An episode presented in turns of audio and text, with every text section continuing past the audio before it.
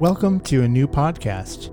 This is Everything with Everett, a talk show podcast hosted by Everett McConaughey from Boise, Idaho. The purpose of this production is to share thoughts, voices, and information to further a discussion on who we are as individuals, communities, and a global presence. Everything with Everett is open to all topics of discussion faith, religion, history, finances, and well, everything. Follow, like, listen, and subscribe. Visit everettmcconaughey.com.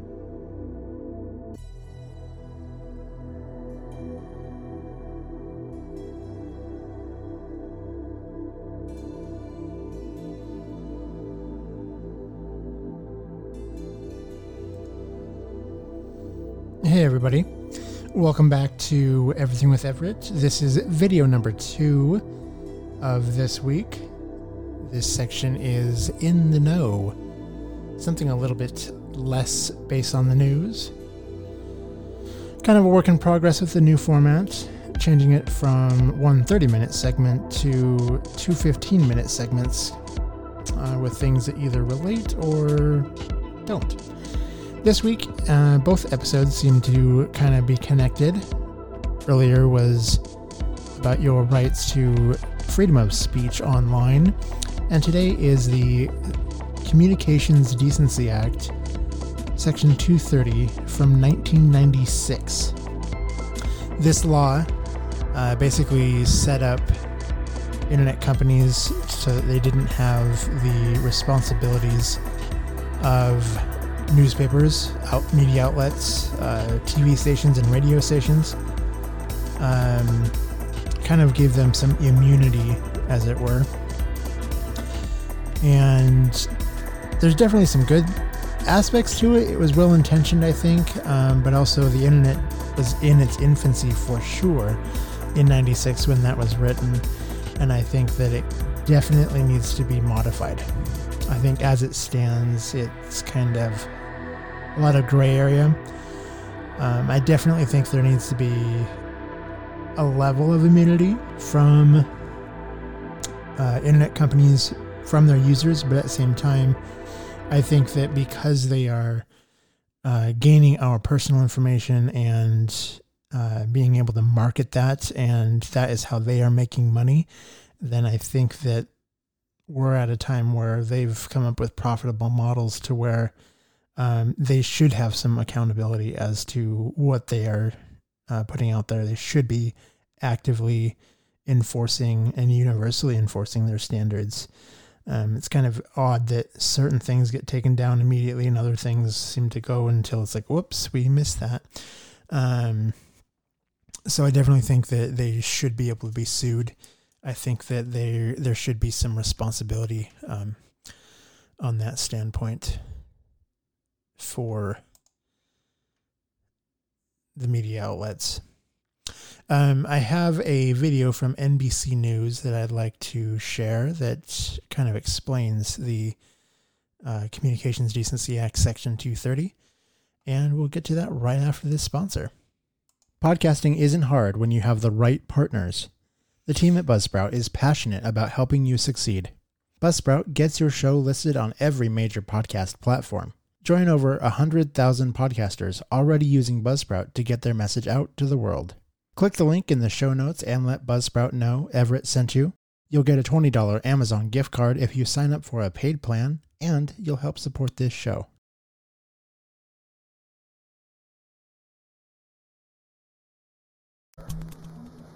It is a tiny law that's had a huge impact on the internet as we know it. Section 230 of the Communications Decency Act. Lawmakers on both sides of the aisle want to change the way the law works, affecting how content is moderated online. So, what exactly is Section 230? NBC News' Jane Timm and David Ingram explain.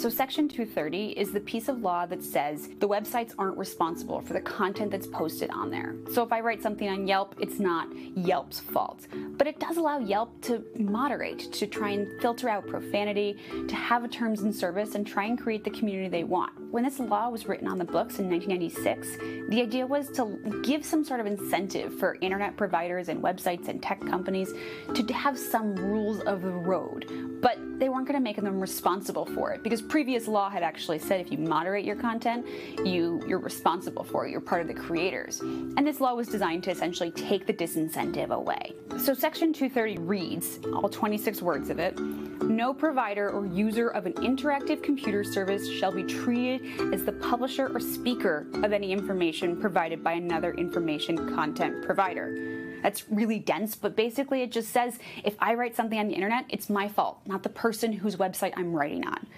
Now, that was perceived by many courts to essentially take all responsibility away from tech companies for what's on the internet. And that's created the internet as we know it a bastion of free speech, consumer reviews, blogs, websites, everything. Now, a growing number of lawmakers have zeroed in on this little piece of law, this 26 words, as something they want to go after. Democrats want tighter restrictions on the internet, more regulation on the content that is going out there. They say it's it's something that has created uh, violence on the internet, that people are becoming radicalized on the internet. Now, Republicans have zeroed in on a different part of the law, the part of the law that says that you can moderate the content and you're still not responsible for it. That moderation, they don't like that, and they think that tech companies are moderating against them and that the internet is biased against conservatives. There's a really pervasive myth about Section 230, and that's that it requires neutrality. To hear Washington, D.C., and a bunch of Republican politicians talk about it, the law essentially requires neutrality and therefore gives protections to tech companies who aren't biased. One of the early preambles of the law talks about the diversity of ideas, but nothing in the law requires neutrality. It doesn't actually say you have to be neutral, it simply says you can make your own rules for the web, and that's fine. Now, some Democrats want more moderation and more regulation of content on the internet. Presidential candidate Beto O'Rourke has proposed changing some of these regulations for companies that he says don't crack down on hate speech and violence and radicalization online. My colleague David Ingram and I actually talked to a lot of different experts, industry leaders, uh, one of the Republicans who wrote the law years ago, who since retired from Congress, and people said, you know, you're talking about how you want to change this, how you want to use this as a bargaining chip to try and get something out of tech companies who have a whole lot of power, but no one seems to have any good solutions. One of the proposed solutions by Senator Josh Hawley would actually put the FTC in charge of the internet, in charge of overseeing the internet's moderation and neutrality that would overwhelm federal resources, a lot of people told us. And how is the FTC going to review everything on the internet? Part of the reason that the power was put in the hands of the tech companies is that the government doesn't have the ability or the manpower to review everything on the internet. The tech companies are the ones who have the best shot at trying to review some of this. Some experts actually said if you got rid of Section 230, you'd have sort of two polar opposites. You either have an incredibly moderated internet that sort of looked more like a magazine, or you'd have a internet with no rules at all that would look more like 8chan, and there'd be a lot of nudity, profanity, violence. Tech companies, unsurprisingly, quite like Section 230. It gives them a lot of power and a lot of freedom. Uh, but one of the things that experts told us is that if you got rid of Section 230 and user generated content stopped being something that was not a huge liability to publish, it would completely upend the business models of things like Twitter, Facebook, YouTube that depend on user generated content. Now, lawmakers on both both sides of the aisle have gotten much more interested in how the law regulates the internet in recent years, but it really depends on what the actual law will say. So 26 words from 1996 may not be the most savvy, but they are the law of the land now. And until we see actual proposals, experts say it's just too much to know what the internet would look like under a new set of regulations.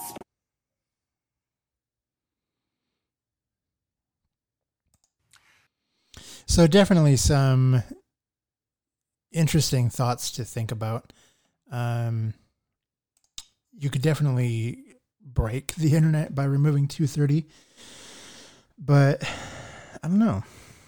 I, I see why it's a beneficial thing, but I also see some negative uh, from it. I can see why, you know, um, I did ask some conservative friends, you know, what are your thoughts? And and they said that it needed to be repealed. Uh, it sounds like they would like it to be completely gone, but that could, you know, shut down the the internet as we know it and the ability for us as you know general users if we're not paying for a server platform we kind of would lose that um that ability like social media facebook twitter and all that jazz but i also think that like I said earlier, they are profiting on our generated provided stuff, even to the point where now, like they're looking at our uh, credit card spending is being sent to social media outlets, and th- they're using it for ad targeting. And there's such a revenue stream that either a our rights as citizens need to be applied to the internet. And then we can leave 230 the way it is. Uh, so we all have the right to free speech and you know whatever and and and with the right to privacy. Um, but i also think that if that's not likely going to happen because that's kind of hard to do and provide information while also making sure that it's all secure like that would bog down the internet unbelievably so but i also think that there should be ability for people to sue these tech companies. I think that there should be responsibility.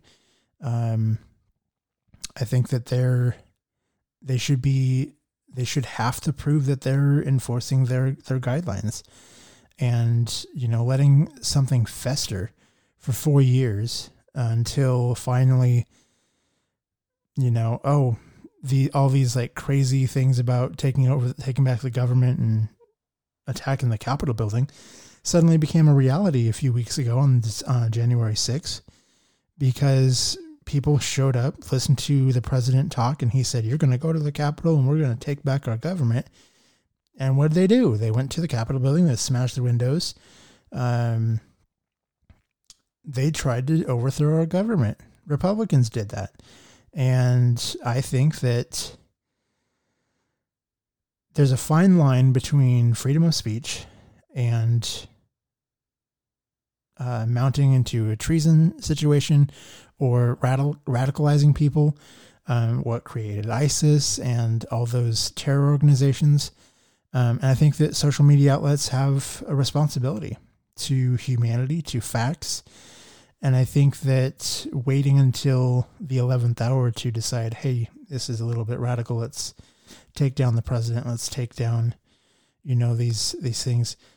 They had already been hearing it for four plus years. Um, so silencing it now in the last, you know, two weeks of an administration after things had gone south is just too late. And I think there's there's some responsibility on the hands of Facebook and Twitter. Um, the adding the flags and stuff helped, but again, it didn't start soon enough. It didn't stop this psychotic degradation of, of facts and information from getting out there, you know? Um, and I think that there it should be vetted if someone's, you know, posting videos that claim that Trump said this stuff and it's actually not true, like a legitimate news source can't verify, can't show that that actually is what took place, then it should be taken down. YouTube, Facebook, Instagram, they should all strip that stuff down as false information, false uh, content. And they should do it quickly so that it saves our humanity, saves our race, saves our country, and hopefully our world. So that was a kind of a gloss over version of the Communications Decency Act, section number 230 from 1996.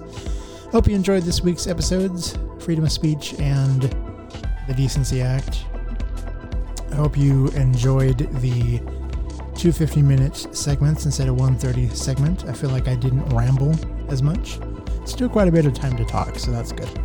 If you have any thoughts or questions about this, you can text or call 208 391 2808.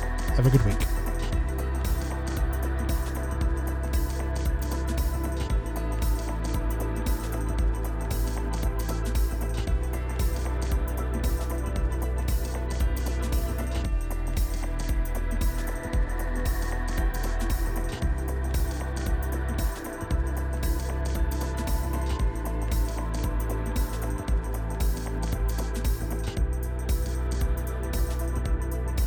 Thank you for listening. Join the conversation. Send a text message or leave a voicemail at 208 391 2808. Be sure to like, follow, and subscribe Facebook, Instagram, Twitter, YouTube, and several podcasting platforms. All the information at everettmcconaughey.com.